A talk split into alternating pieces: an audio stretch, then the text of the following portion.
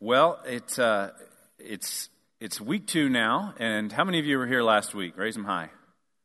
So there's a few people that weren't here last week, and uh, I know that happens a lot in the summer. So, um, so I wanted to kind of catch you up. Always, if you miss a message, if you miss a week, and you kind of want to know what we talked about, and uh, so you can keep up with us, I almost always preach in series. Uh, so if you miss a week and you want to keep up with the series, we have a website, linwoodchurch.org/media. If you go to that page, it will have the last six or so messages available there. And uh, if you have a smartphone or a computer and you want to go to an iTunes podcast, uh, we have a few more weeks available uh, there. So, um, so you can always keep up. But just to kind of to bring you up to speed, if you haven't had an opportunity to do that, we started last week with this idea and these really famous words from Christ in Matthew chapter five, verse thirteen. He declares that we, His followers, we, His people, are the salt of the earth. We are the salt of the earth. And he says, But if the salt has lost its saltiness, it's not good for anything except to be thrown out and trampled under men.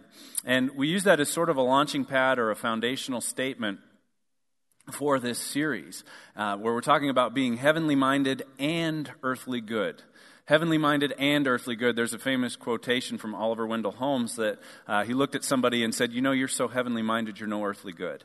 And Johnny Cash picked up on that and put it in a, in a song.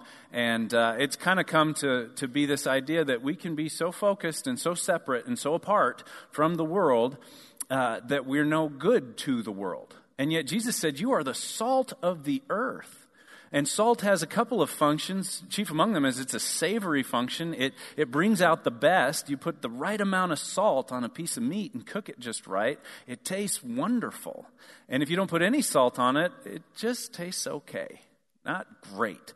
That salt enhances and, and, and draws out the very best. And, and Jesus is saying that we as his followers are to be the same in the world. And the other thing that it does is it has a preservative quality. It, it, preserves. And so before refrigeration, they would pack meat in salt, and the salt would go in and chase out all the water and all the uh, things that could cause the meat to decay and become contaminated and so forth, and it would preserve the meat. And that's what we're to do as well. And so we're to infiltrate this world and have a savory, bringing out the best, and a preservative, uh, keeping things from decaying and falling apart. We're supposed to have that impact. And if we don't, if we're not salty, as Jesus says, then we're just get thrown out on the pathways to keep the weeds from coming up. Because even low quality, bad salt can do that. And so last week we talked about the idea of being, the key word was to be so heavenly minded that we can't help but do earthly good. That we would be focused and set our sights on heavens and set our eyes and fix our eyes on Jesus, the author and perfecter of our faith, and be heavenly minded, but so heavenly minded that we can't help but do earthly good. That we would set our hearts and minds on the things above, that we would take off the sinful nature and be renewed in knowledge, in the image of our Creator.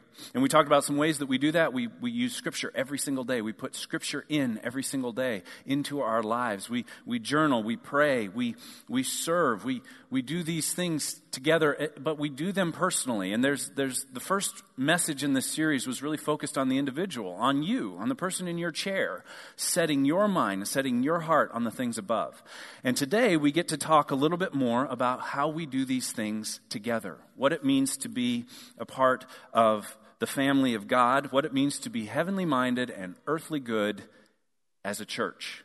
How are we to be heavenly minded and earthly good at church? How do we do fellowship and worship and discipleship and do them together? Because God's church, I, am firmly convinced, was meant to be a place where we build each other up, where we encourage each other, where we strengthen each other, where we come alongside each other, where we disciple each other, and we bring out the best in each other and come alongside to do that on a regular basis. It's not a place to tear down or to complain about or to compete with one another, but rather to celebrate with each other. And that as we experience fellowship together, the joys get multiplied and the sorrows and burdens get divided as we share them with one another. So, my hope and my prayer is that we would each take a step towards that today and how we can be heavenly minded and earthly good at church. Now, I always like little signs. I don't look around for signs, you know, but every now and then something comes along that kind of nudges me and says, you, you're doing it in the right direction. You're going in the right direction. You're getting more good than bad. And uh, so when I opened up my email today and the K-Love verse of the day was Colossians 3.12, I thought, oh, I must have stumbled into the right place because we're going to be in Colossians 3, chapter 12. And so something like a hundred million people got that email and, and we're all together in it today. As we, as we start in Colossians chapter 3, I'll read verses 12 through 17 to you. Um, but I, I just got a kick out of seeing that as the K-Love verse for the day today. And so I will read verses 12 through 17 to you. I really want you to get out a Bible. If you have one that you bring with you, great. If you have one on your hip in, a, in the form of a cell phone or maybe bring a tablet. If not, there is a Bible in front of you, uh, in, in the seat in front of you, unless you're on the front row, in which case they're at one end or the other. There'll be a Bible there. And uh, if you use one of our Pew Bibles, you can open up to page 1834. And let's read this together. Um, read these words. Uh, building upon what we talked about last week, we have another therefore that opens this passage. And so Paul is taking steps. And so this last step, verses 1 through 11, now he's building upon that foundation. Therefore, as God's chosen people, holy, and dearly loved, clothe yourselves with compassion, kindness, humility, gentleness, and patience. Bear with each other and forgive whatever grievances you may have against one another. Forgive as the Lord forgave you. And over all these virtues, put on love, which binds them all together in perfect unity. Let the peace of Christ rule in your hearts, since as members of one body you were called to peace, and be thankful. Let the word of Christ dwell in you richly as you teach and admonish one another with all, with all wisdom, and as you sing psalms, hymns, and spiritual songs with gratitude in your hearts to God. And whatever you do, whether in word or deed, do it all in the name of the Lord Jesus, giving thanks to God the Father through him. This is God's word. And it's his word for us today. And so I want to work through this verse by verse and, and look because it's really loaded up. Each verse seems like it has three or four key words that we kind of have to understand. So, um, so I'll try to do that quickly and, uh, and everything. But before we do that, as we look at verse 12, where we're encouraged as God's chosen people, holy and dearly loved, to clothe ourselves with compassion, kindness, humility, gentleness, I want you to close your eyes. And I, and I want everyone to do this. I, I, want even the cool people that don't close your eyes when the pastor tells you to close your eyes. If you would close your eyes for a moment, and when everyone's eyes are closed, keep them closed and, and tell me, say as one person, as one voice, what is the main color of my shirt? Pink? Everybody agree that it's pink? All right, you can open your eyes. Some of you cheated. I saw you cheating. When you keep your eyes open and I'm up here looking at you, I can see you with your eyes open. That's okay. Yeah, the shirt, the primary color is pink, isn't it? And how do you know that? Because it's, it's immediately recognizable, isn't it? And when we talk, when Paul tells us to clothe ourselves, and then he lists five things. He lists compassion, kindness, humility, gentleness, and patience. He's talking about clothing yourself in those in just the same way that my shirt is immediately recognizable to you as being predominantly pink. I almost wore a polo that was a solid color, but I really wanted to wear this shirt and had been to the cleaner, so it was pressed and the collar was right. And so I just went ahead and wore the shirt. But, but when we talk about the clothing that we wear, it's, it's what people see first. It's the first impression. And so when Paul talks about clothing yourself, what is the first thing people see from a character standpoint or a characteristic standpoint when they see you? Is it the things he's talking about here? Compassion, kindness, humility, gentleness, and patience? Or is it something else? Is it something else that they see first when they see you, much as you could see my shirt? And remind, be reminded that last week he talked about taking off in verses 5 through 9, 9a. He talks about taking certain things off and, and that there are things that have to go first.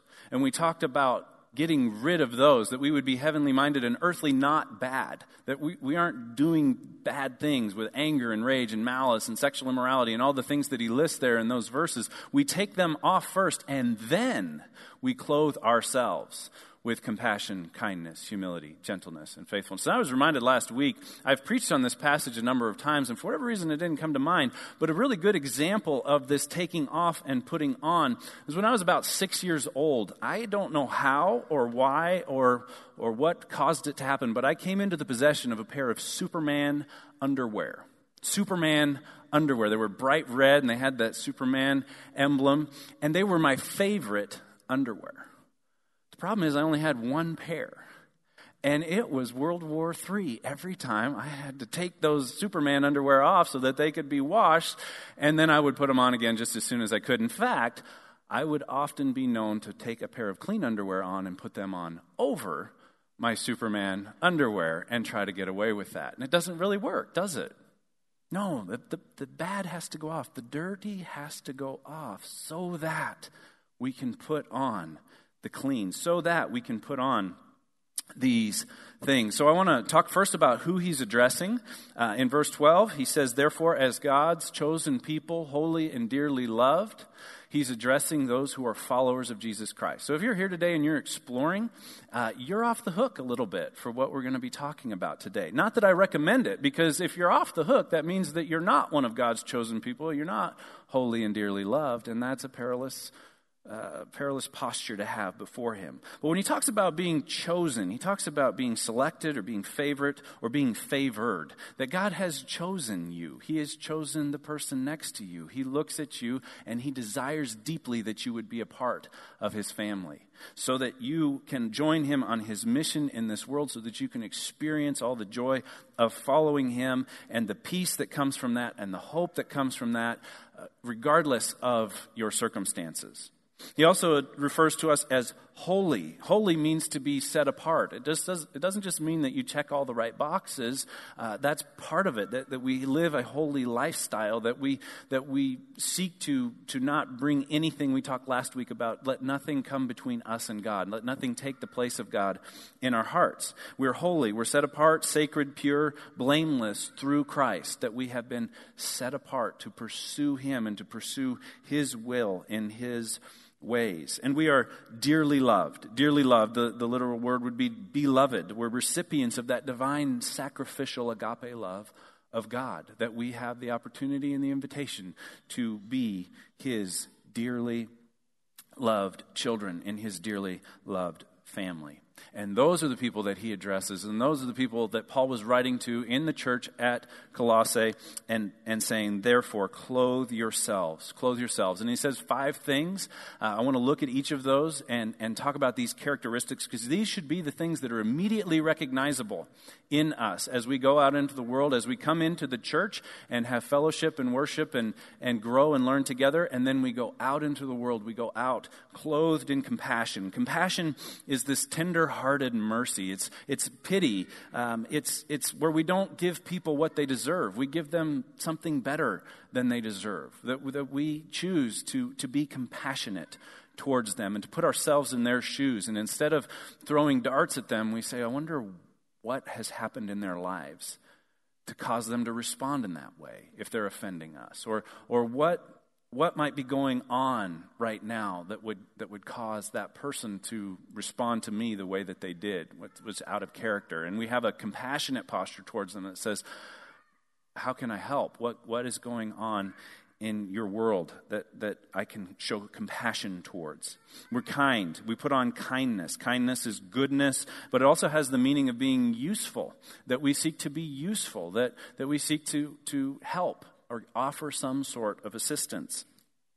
And one definition of it is that it would be moral excellence in character and demeanor, that, that we seek to be kind to others, to treat each other the way that we want to be treated. That's a real element of kindness.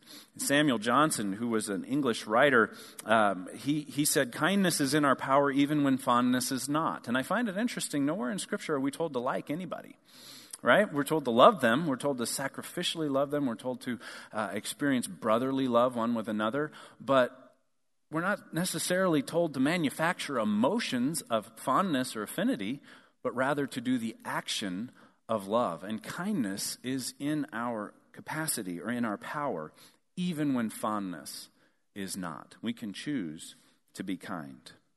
Another, the third is humility. Humility speaks to a, a lowliness of mind, a, a, humiliation of mind, but humiliation we often think is, is associated with embarrassment or, or something like that.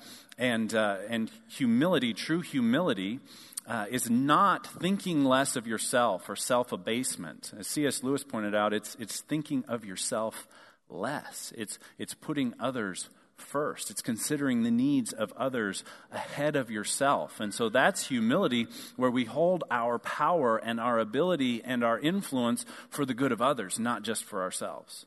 And so the opposite of humility would be selfishness or pride or self centeredness. Humility is an others centeredness. And it's immediately recognizable. You know people that you would describe as humble.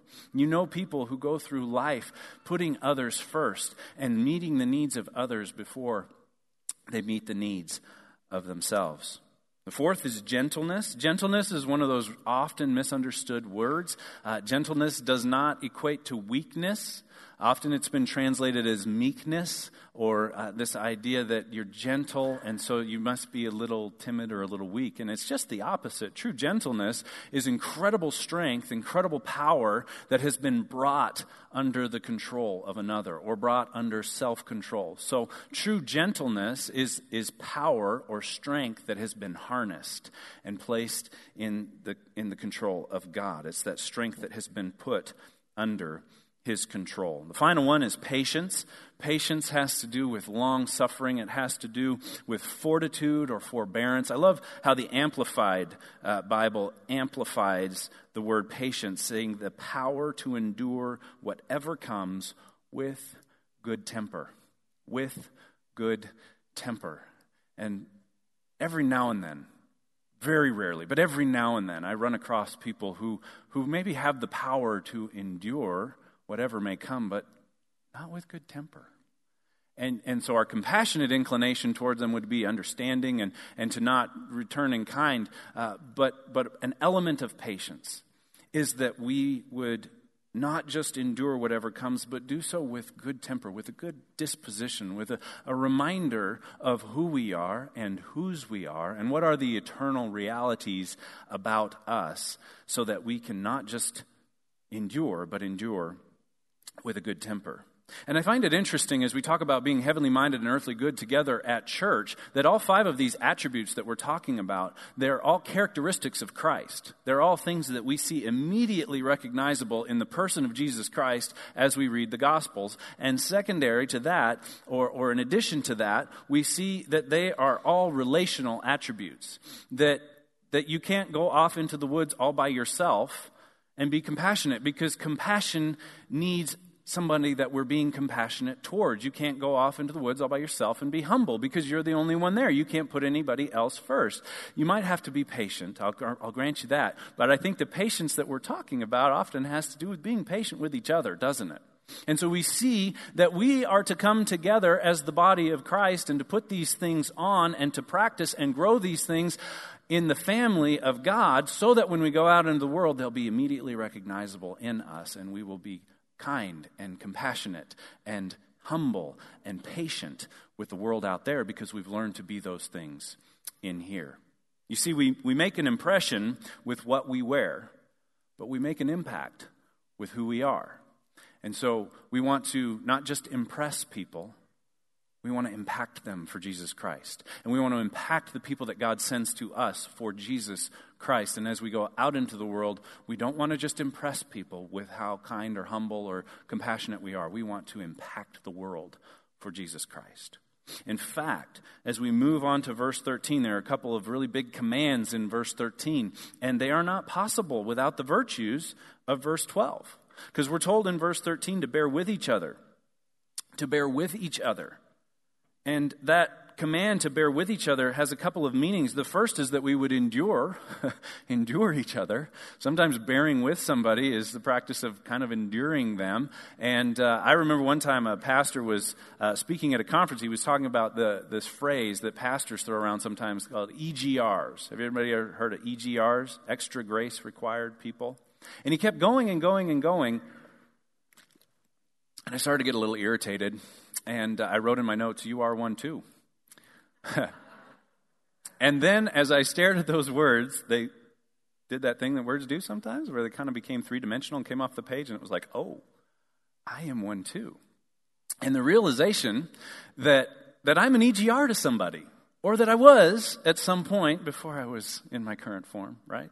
No, that, that I still am, that there are people that I get under their skin. And there are people whose skin I know I got under when I was early in my walk with Christ. And, and they were patient, and they bear with me, and they endured with me. But there's another meaning to that bear with, and, and that's to suffer with, to suffer alongside, to bear with someone as we choose a compassionate response, that we bear with them.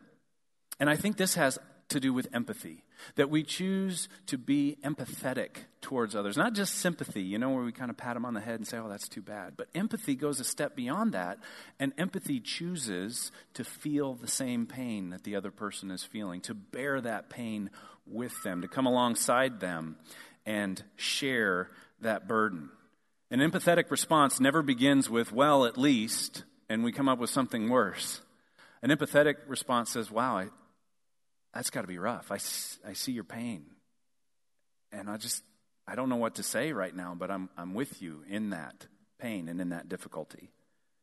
And the second command in verse 13 is that we would forgive that we would forgive and not ordinary forgiveness either did you notice this sometimes i want to cross out what follows after after paul says forgive one another i want to move on to verse 14 but but he says forgive one another. Forgive as the lord forgave you. Now that that is a very high standard. That is a very high standard. And this word that we're translating as forgive here has its roots in the word grace.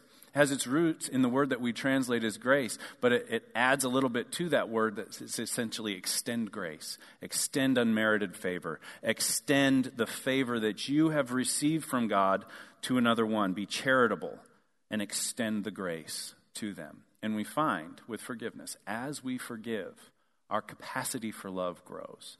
As we choose to forgive those who have wronged us, as we choose to forgive as the Lord forgave us, our capacity for love grows and we become that conduit of the Holy Spirit into those situations. Verse 14 tells us that we're to put on love over all these. So you clothe yourselves in all those, and just in case something's a little off, put love over all of it. Self sacrificing, agape love goes over all of it, over all of these virtues. And it caused me to realize that it is possible to do these actions, to do these things without love as their pure actions. And it must have occurred to Paul too, and that's why he says that love is what binds them all together in perfect unity. Love becomes the motivation for all of it the motivation for our compassion, the motivation for our kindness, the motivation for our humility and our gentleness and our patience must be love. Not that we will benefit from it in some way, but that the recipient will benefit greatly because love completes or makes mature the virtues that we see in verse 12. And it's love that enables us to bear with, whether that means to endure a difficult person or to suffer alongside somebody who's hurting deeply. It's love that enables us to grant forgiveness, even when it's hard. And so we bind all of these things together with love. And then in verse 15, he kind of shifts gears a little bit, but he goes from what we do to uh, what's going on internally. He goes from the external to the internal. In verse 15, he says that, uh, that we are to let the peace of Christ rule in your hearts, since as members of one body, you were called to peace and to be thankful. And so when we talk about peace, we're talking about uh, oneness, quietness, rest. Those are all elements of peace that, that you maybe have heard the, the saying before that, that peace is not the absence of conflict, it's the presence of justice. And, and I'm sure as Paul wrote these, being a Hebrew person, growing up in the Hebrew culture, he would have had the idea of shalom in mind. We've talked about this word shalom a couple of times here. It's this Hebrew word that denotes so much more than the absence of conflict. It, it's the presence of wholeness and completeness and and, and justice. And so he's saying, let that peace, that justice, that, that completeness of Christ rule in your hearts. Jesus said in Matthew 11, 28 through 30, He says, Come to me, all you who are weary and heavy laden, and I will give you rest. Take my yoke upon me and learn from me, for I am lowly and humble in heart, and you will find rest for your souls. There's an element of rest that comes in the peace of Christ, the relief, the ease, the refreshment, the blessed quiet that comes in, in following Christ as we pursue oneness with Him. And that is what is to rule in our hearts. To rule means to arbitrate or to govern, to prevail, to motivate, and to call the shots. That what is ruling in your life is the thing that is compelling you, that is moving you forward, that is making decisions for you. Is it the peace of Christ that is ruling in your hearts, or is it something else? Is it something else? And this really becomes an issue of lordship. It becomes an issue of, of who is calling the shots. What is ruling in your life? Is it Jesus or is it something else? Because Jesus must be Lord, not just Savior. And a lot of people raise their hand when you ask if they want a Savior. But if you ask, do you want a Lord? Do you want, do you want a Lord that is going to, to call the shots in your life? They're maybe a little more timid about raising their hand. But Jesus is to be Lord, not just Savior. In fact, there's several hundred times in the New Testament that he is referred to as Lord. Only about 16 times can we find that he's referred to as Savior. Jesus is to be the Lord of our lives. He is to rule in our lives. And if, if we just want a Savior, it's more like we just want a therapist. Do you want, do you want a Lord or a therapist? Do you want to make an appointment once a week for 50 minutes to get in, get out, hope the waiting room doesn't take too long, and, and hope the bill is not too much? That's a therapist. If we're looking for a Lord, we're looking for somebody that we're going to turn over our lives to and let Him call the shots in our lives. So we let the peace of Christ rule in our lives. And then verse 16, we let the word of Christ dwell in us richly. I think these two are related. I think that the peace of Christ rules in our hearts increasingly as we have the word of Christ in our hearts. We let the word of Christ dwell in us richly, not occasionally, not poorly. It dwells in us richly, permanently, lavishly. I preached a sermon on these three verses, 15, 16, and 17, one time, and I called it Five Star Hotels for Christ five star hotels for Christ. I don't use that phrase anymore because people don't live in hotels usually. And Christ's word is to live in us, but to live richly. And that was the whole point of the message to live richly, that we would make every accommodation. Have you ever stayed at a five star hotel? It's a trip. I mean, it's amazing. You go into this place, and I mean, they have thought of everything. I had an opportunity in high school it was the only time I can recall that I ever stayed in a five star hotel. It was the Broadmoor down by um, Colorado Springs. Maybe you've heard of it. This beautiful accommodation. I was at a conference. They had thought of absolutely everything. And they charged you for absolutely everything, I found out. But, but they thought of everything. And I think that's the point. And I think that's what Paul is saying here that we would let the word of Christ dwell in us richly. Now, to dwell means to occupy, to inhabit, not just to visit occasionally, but to reside in and remain in. And this word richly means copiously and abundantly, that, that every accommodation has been made, that we really set the table for Christ's word to dwell in us richly. And before we get to verse 17, I want to, I want to point out one thing that in each of these verses, 15, 16, and 17, there's a command or, or, uh, or a suggestion or, or an inclusion of the the concept of gratitude. Did you pick up on that? In verse 15, we're told uh, to let the peace of Christ rule in our hearts. Since members of one body, we were called to peace and be thankful. Verse 16, when you get through all the Psalms, hymns, and, and spiritual songs with gratitude in your hearts to God. And verse 17, that last phrase is giving thanks to God the Father through Him, through Christ. That we're told to be grateful three times in three verses. Gratitude is such an important part of being heavenly minded and earthly good here among our church people. We have much to celebrate. We have much to celebrate, and we have much to give thanks for and to express our gratitude for. Because gratitude is inevitable wherever grace is present. And if grace is present in the fellowship of believers, there will be gratitude one to another and together to God. And gratitude Gratitude only disappears when we forget the good things that God has done. An absence of gratitude is a presence of forgetfulness because we are recipients of divine love and He has canceled the debt that our sins had created and He has ushered us into the kingdom of His beloved Son. We have much to be thankful for, regardless of our circumstances. And finally, in verse 17, whatever you do, whether in word or deed, do it all in the name of the Lord Jesus. Whatever you do. I heard a sermon series that was titled God's Will is Whatever, and it was, it was focused on this verse. And His will is that whatever you do, you would do it in the name of Jesus Christ. That whatever you do as a, as a vocation, whether you're a teacher or a mechanic or, or a doctor or a business owner, whatever you do, you would do it in the name of the Lord Jesus Christ. Whatever you do in the morning and whatever you do in the evening and whatever you do on the weekends, that you would do it in the name of Christ. And we talked last week about an integrity of, of, of our lives, that, that we would be who we are and whose we are, wherever we are, that there would be integrity in our being, that we would be indivisible that's what that word integrity has its roots in, is the word integer. And an integer is a whole number. That we would be whole people, not divided, not one way in certain situations and another way in other situations, but we would be who we are in our identity in Christ. And we would be whose we are, His beloved children, wherever we are. And He's saying this again that whatever we do, whether in word or deed, that we would do it all, all in the name of the Lord Jesus. So if you can't do it in the name of the Lord Jesus, don't do it. We really don't have any business doing something that we can't say in Jesus' name to. And that should give us pause occasionally. I can't yell at my kids in Jesus' name most of the time, so I probably shouldn't be doing that. And I can't be selfish and pout and get my nose out of joint over something in Jesus' name.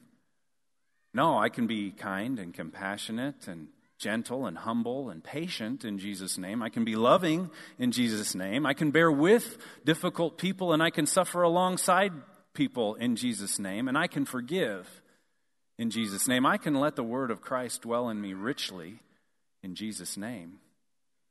And I can seek to follow him in everything that I do in Jesus' name. I can let his peace rule in my life in Jesus' name.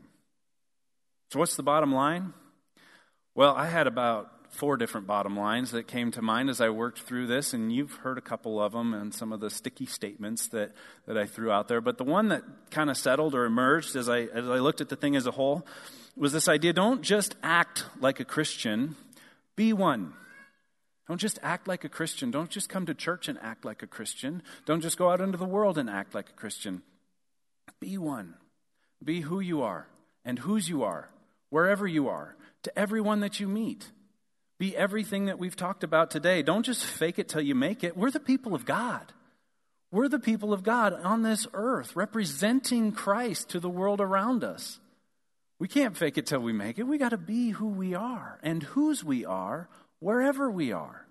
We have to choose and we'll be better at this together. That's why we come and do this, because we are better together, because we draw strength from each other, because we learn from each other, because we go through life together and we multiply each other's joys and we divide each other's burdens. We have an opportunity and an invitation to be better together. So, therefore, as God's chosen people, holy and dearly loved, Clothe yourselves with compassion, kindness, humility, gentleness, and patience. Bear with each other and forgive each other. And any grievances that you may have against one another. Forgive as the Lord forgave you. And over all these virtues, put on love, which binds them all together in perfect unity. Let the peace of Christ rule in your hearts, since as members of one body you were called to peace, and be thankful. Let the word of Christ dwell in you richly. As you sing, as you teach and admonish one another with all wisdom, and as you sing psalms, hymns, and spiritual songs with gratitude in your hearts to God. And whatever you do, whether in word or deed, do it all in the name of the Lord Jesus Christ, giving thanks to God the Father through him.